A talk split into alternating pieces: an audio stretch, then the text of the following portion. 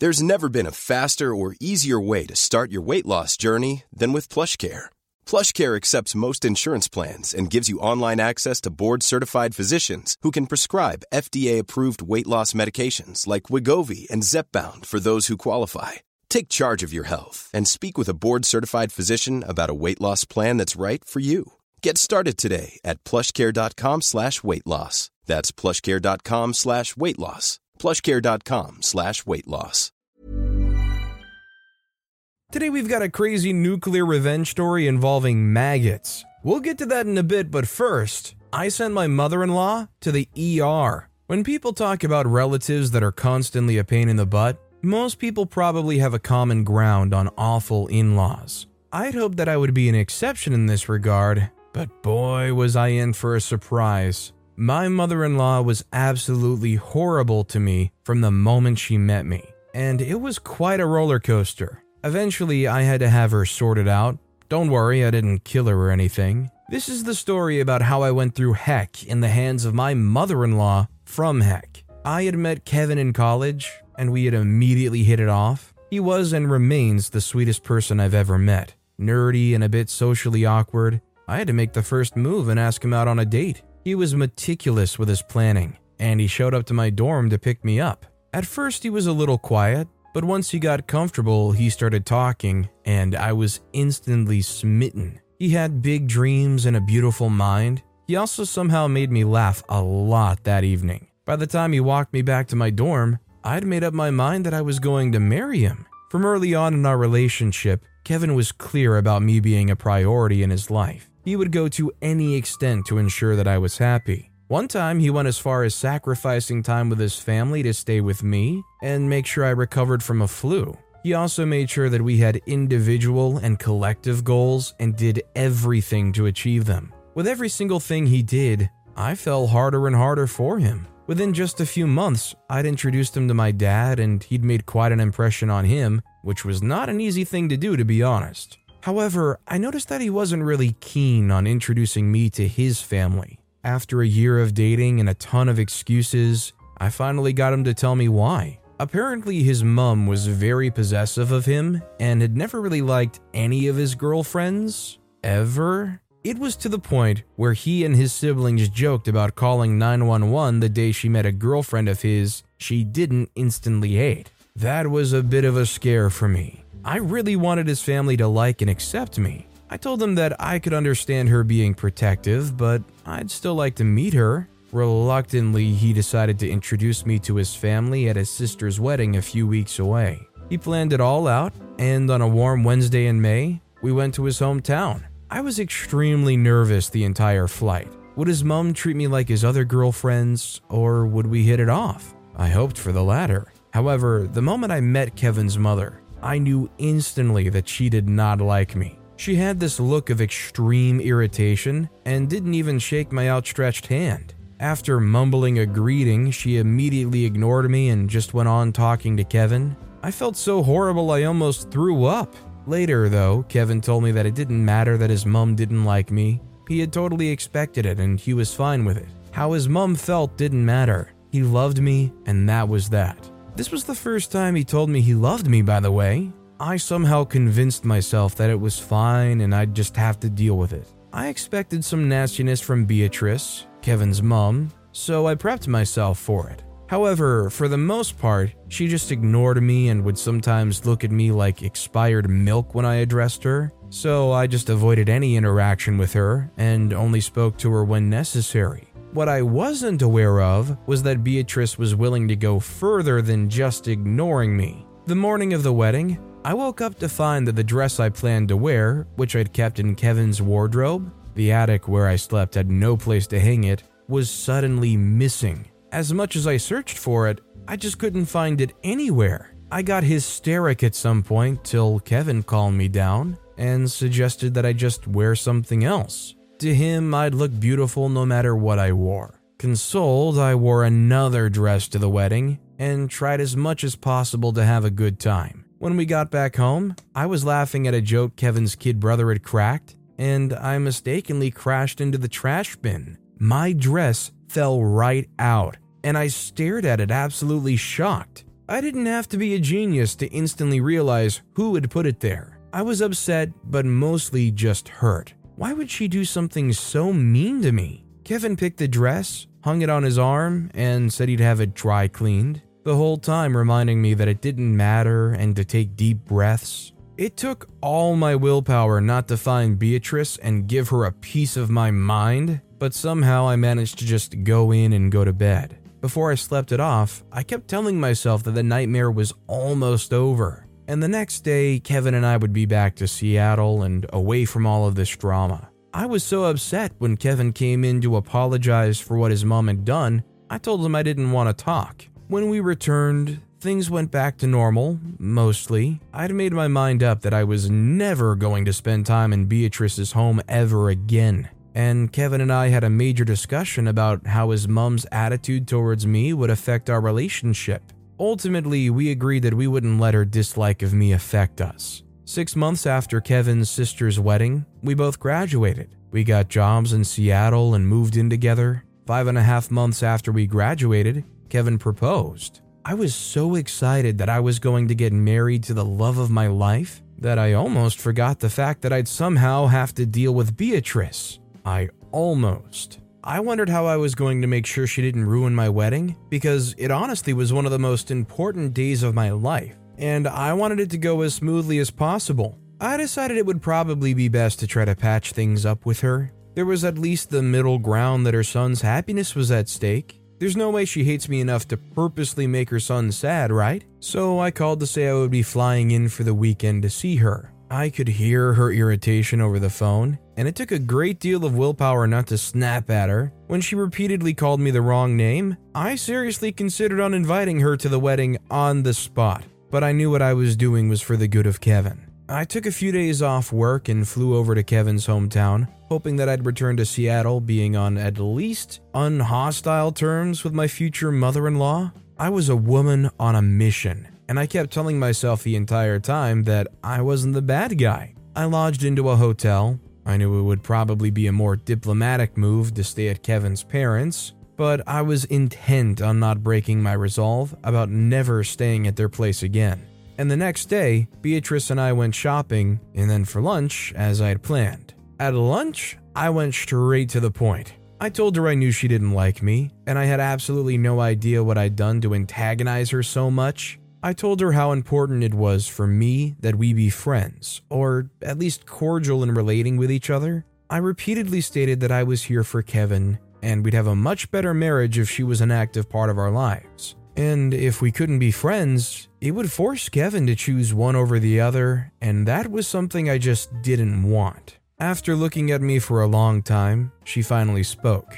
She admitted to being overprotective of Kevin because she didn't want him to ever get hurt. She admitted that perhaps she had taken things a little too far, and she apologized for how she had treated me so far. I was ecstatic with joy as I heard her speak. This was going better than I'd imagined. If we could get past our differences, that would be great. The rest of the day, we talked about a lot from our upbringing to our families and other things. We had similar political views too, so we bonded especially on that. She invited me to stay over at her home the rest of my stay, and I felt really touched. Two days later, I returned to Seattle. Now, Kevin was aware of what my plans were before I left, and the moment his mom and I seemed to set our differences aside, he was the first person I called to squeal about it to. He was excited that the girlfriend hate streak had finally been broken, and we carried on planning the remaining details of our wedding. The day of the wedding, Beatrice insisted on driving with my parents and I to the church.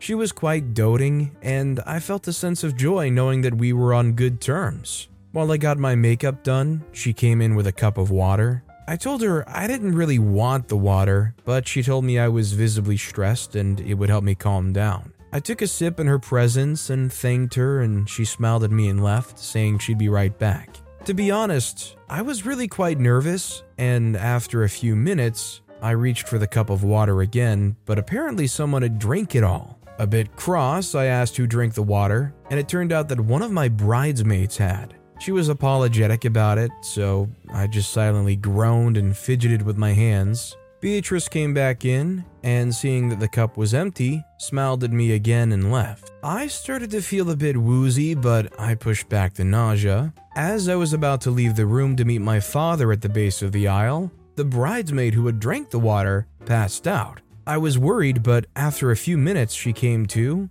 though she was a bit disoriented, so we called 911 just to be safe. My dad suggested we go on with the ceremony, and so I decided to, making up my mind to come check in on my friend immediately after the ceremony. It was while I was walking down the aisle and I saw the smirk on Beatrice's face, like she knew something I didn't, that I put two and two together. So that was why I felt nauseous. Beatrice had spiked my water. She obviously had thought I drank the whole glass of water, and she wasn't there to know what had happened to my bridesmaid, so she still thought I was going to suddenly faint mid service. I was so angry I could barely breathe properly. I managed to get to the altar in one piece, and while I stared into the eyes of the love of my life, I said my vows. After the service, Beatrice had a confused look on her face while she congratulated me, but her plan failing was not good enough for me. I had to give her a taste of her own medicine. I was done taking the high road. One of the things I learned during my last visit to Beatrice's home was that she was seriously allergic to nuts. In fact, she had specifically asked to go through the menu to make sure there were no meals with nuts in them.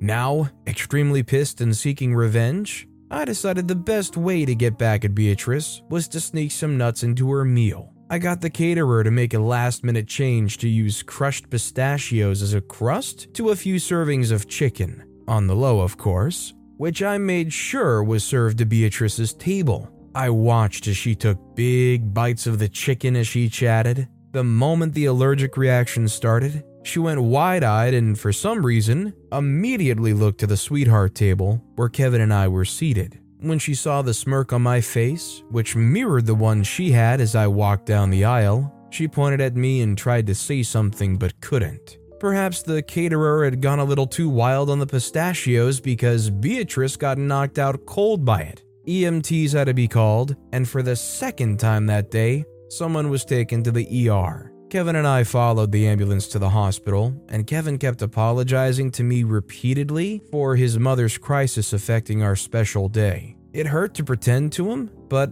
I acted as if I were concerned about Beatrice's safety, and when she woke up, I was right there at her side. She kept staring at me, perhaps scared that I would do something worse to her. There was a lot of fear in her eyes, but also a hint of respect? When she could finally talk, she said she must not have checked the menu well enough. Kevin noticed how she kept glancing at me, but if he suspected anything, he didn't say a word. I was fine with this being the first secret I'd keep from him as his wife. With any luck, this would be the only secret I'd ever have to keep, and it would hopefully follow me to the grave. Beatrice hasn't attempted another attack on me since that day, and she generally leaves Kevin and I alone, which I couldn't be happier for. I guess she got the message that if you mess with me, there'll be consequences. So, I definitely think this is one way to handle it. Another one could have been, although it would probably blow up the wedding, getting authorities involved that this water was tampered with, maybe getting Beatrice held responsible for trying to poison people.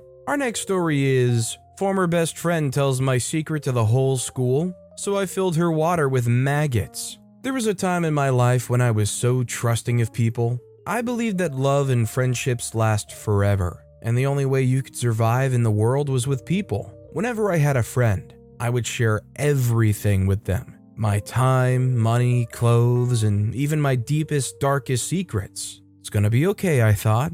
She's your best friend. She would never betray you, I said to myself. I was looking at the world with rose colored glasses, and while that was a fun and freeing way to live with people, it will also stop you from seeing all the red flags. Well, I'm a cynic now. Many of us have those stubborn pounds that seem impossible to lose, no matter how good we eat or how hard we work out. My solution is PlushCare.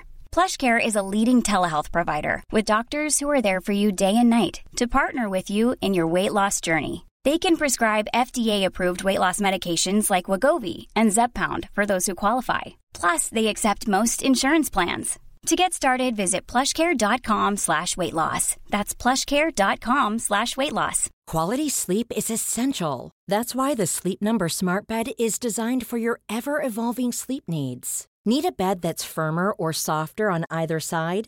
Helps you sleep at a comfortable temperature? Sleep Number Smart Beds let you individualize your comfort so you sleep better together. JD Power ranks Sleep Number number 1 in customer satisfaction with mattresses purchased in-store. And now, save 50% on the Sleep Number limited edition Smart Bed for a limited time. For JD Power 2023 award information, visit jdpower.com/awards. Only at a Sleep Number store or sleepnumber.com. So I think you can guess how that turned out. I'll tell you either way. I told my best friend Sandy a humiliating secret about myself, and she showed me that she was my best friend, but I was never her best friend. When we had a slight disagreement, she went ahead to tell my secret to the whole school. I wasn't one to take a hit and turn the other cheek, so I decided to hit her back in a way she'll never forget. But let's start with the moment of my life I regret the most the moment I met Sandy. It was the first day of senior year. I woke up on my bed feeling awful as it had been for the past week. I wasn't ready to go back to school, and that last week of summer holiday had been pretty rough for me. For one, I thought I was just a really late bloomer and over the summer holiday I'd have a better body figure, but just as I started the holidays, I was still an A cup. My parents were pretty conservative, so I wasn't allowed to buy any trendy outfits for school. Well, because they thought that trendy was just another word for promiscuous.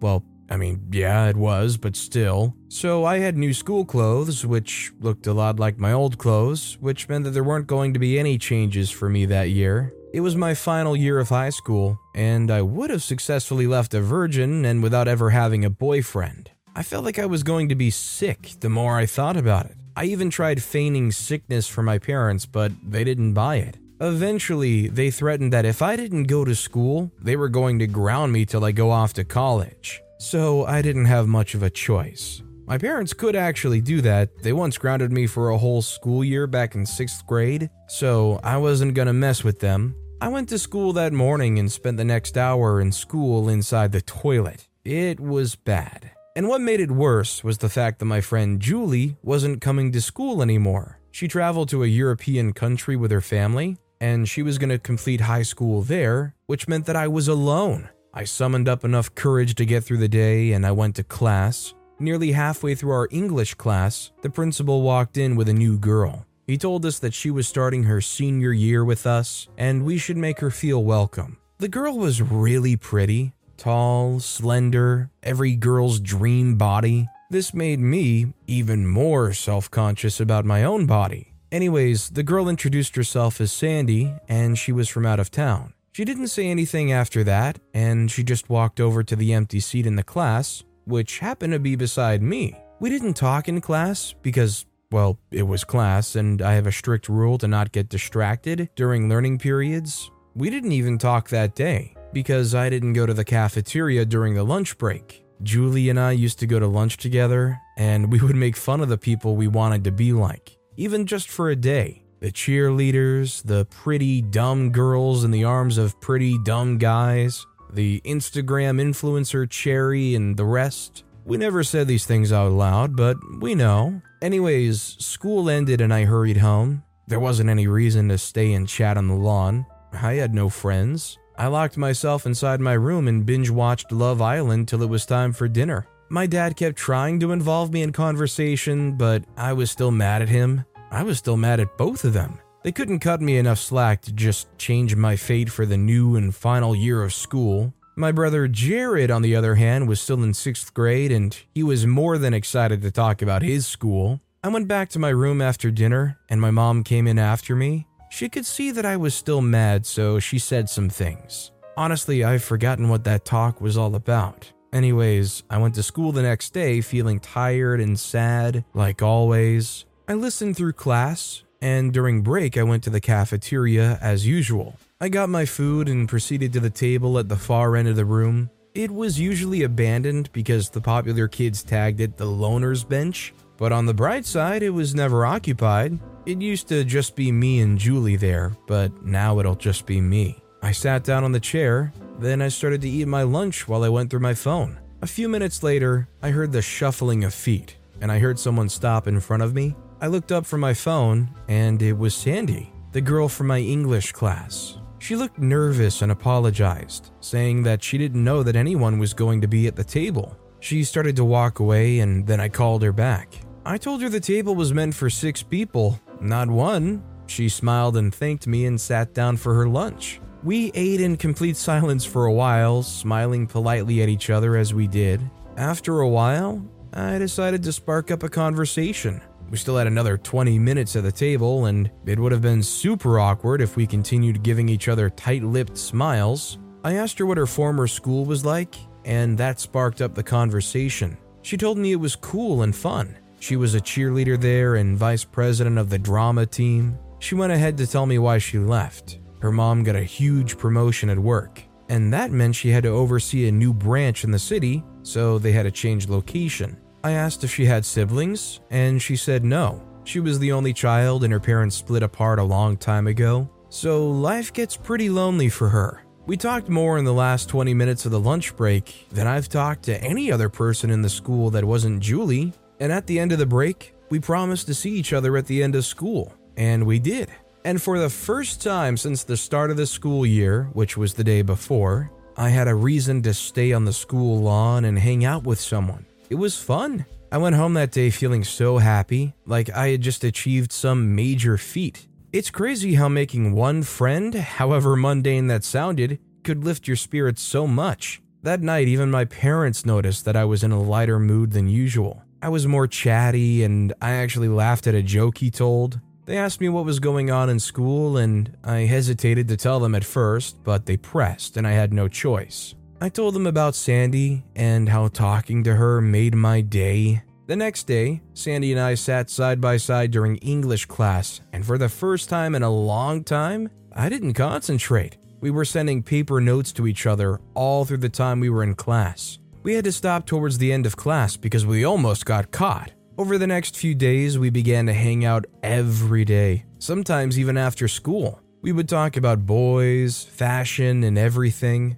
Anytime we go to her place, she would let me try on her clothes to live out the fantasy of going to school with something other than the conservative clothes my parents forced me to wear. One day, we were at lunch at our usual table. We were playing the game Julie and I used to play, which was making fun of the cool guys. After a while, Sandy sighed, turned to me, and said something Julie and I were always so scared to say out loud. I'd really like to be one of them, though, she told me. I didn't know what to say to that because I felt the same way. That same day, we went to her house, and she told me how popular she was in her former school. She was one of the lead cheerleaders, and everyone loved her. I asked her why she didn't try out for the school team, and she said she was kind of scared because she was new. She didn't want to mess it up and become a joke in her final year. I told her to try it out. If she loved it so much, she was just going to regret not doing it later. Convinced, she nodded and said okay. She was going to speak to the head cheerleader the next day. That same evening, our conversation shifted to who we liked in school. Sandy told me she had a thing for a guy named Kyle. He was the center for the school's basketball team. Tall, handsome, and has beautiful eyes. I could see what she liked about him. When she asked me who I had a crush on, I didn't want to tell her because it was so embarrassing. But Sandy pressed and didn't let it go until after a few hours, so I finally told her. I had a crush on my physics teacher, Mr. Barnes. It was so funny, and we spent the next few minutes laughing. Then I told her about the one dream I had about him. It was so embarrassing to even talk about, but she was my friend, so we laughed it off. Sandy followed my advice and talked to the head cheerleader, who in turn talked to the coach. They allowed her to try out, and when she did, they loved her skills. That same day, she was accepted into the cheerleading squad. I was so happy for her at the time because I thought that things between us were going to remain the same and she wasn't going to change toward me. We'd only been friends for less than two months and I'd already thought of her as my best friend. I felt like I already knew her better than anyone, which turned out to be a big fallacy. During the next few weeks, Sandy and I started to hang out less and less. At first, she gave reasonable excuses like she had practice and stuff. Then the excuses started to become lame and stupid, like she wanted to hang out with the rest of the team so they could like her more. The time it actually hurt the most was when she missed my 18th birthday. Her excuse? One of the girls in the cheerleading squad wanted to throw a slumber party, and she had to be there to help her plan it. Not even the actual slumber party? The next time I saw Sandy, I was so mad that I told her to leave me alone because I didn't want to be friends anymore. I didn't know how she took it at the time, but a few days later I did. I came into the school hallway and I saw people staring and laughing at me. That was weird. I was so used to blending in so well into the background that I didn't understand what the attention was all about. At one point, the giggles and whispers became so unbearable that I walked up to a guy in my chemistry class and asked him what was going on. He told me that people were all talking about my wet dreams and crush on Mr. Barnes. How could they have known that except if someone I told said something? I knew immediately that it was Sandy, the person who, for a short while, I considered my best friend. I walked up to her to confront her about the rumor, and I was ready to get physical. But the girls of the cheerleading team all came to her rescue. I went home before the day was over and cried my eyes out. Sandy was the one person I trusted in the world. And the fact that even she could betray my trust that way made me so sad and depressed that I never thought it possible to recover. I actually fell sick for a few days, and even when I recovered, I still didn't want to go to school, but eventually I had to go. The rumor about my crush on Mr. Barnes had spread through the whole school, and even during physics class, I could tell that Mr. Barnes was trying hard not to make eye contact with me. It was really embarrassing, and while I was having my worst days in school, Sandy was having her best with the cheerleaders. As I sat in the cafeteria one day watching her laugh, I knew at that time that I wanted her to suffer for what she did to me, and I knew exactly how to do it. We were once talking about our worst fears, and she mentioned that she hated maggots. She couldn't stand them as they irritated her. So, a few days later, I ordered some maggots online, then brought it to school. I just had to wait for the perfect time. Sandy usually brought her own water from home in a black water bottle, so all I needed to do was swipe the water bottle when she wasn't looking. A few minutes before cheerleading practice, an opportunity presented itself. The head cheerleader called everyone to the basketball court for an announcement. So I went into the locker room and poured the maggots into the water in the bottle, and I hurried away. I made sure to watch the cheerleading practice from a corner to see what happens. A few minutes after practice started, Sandy walked over to her bag, then took out her water bottle. She pulled off the cover, then took a huge gulp of the water. At one point, I guess she felt something in her mouth. She reached into it and pulled out a worm. She looked into the water she'd been drinking and screamed like she had just witnessed a murder. She dropped the bottle and started to puke the contents of her stomach. When her cheerleader friends came to her aid, they probably saw the maggots in her puke and took a step back. I couldn't stop laughing from my hiding spot. I hadn't felt that good in weeks. Sandy was rushed to the infirmary, and even though the worms weren't harmful, the news that she had worms in her drinking water spread like wildfire. Soon enough, nobody remembered me. She was all they could talk about. Sandy didn't get a boyfriend that senior year either, because nobody wanted to kiss a girl that literally had worms in her mouth. I never got popular or anything in high school, but that was fine, because neither did Sandy. I think all this story served to do for me is make me paranoid about trusting my water bottle ever again. I don't think I've got anybody that wants to stab me in the back, but why have I not thought about the reality that if you left your water bottle unguarded, somebody could put anything in there? But with that being said, that's all the time we have for today. Now, if you want to hear another absolutely crazy revenge story, check out that video on the left. Or if you missed my latest video, check out that video on the right. That said, I'll see you all next time with some more stories.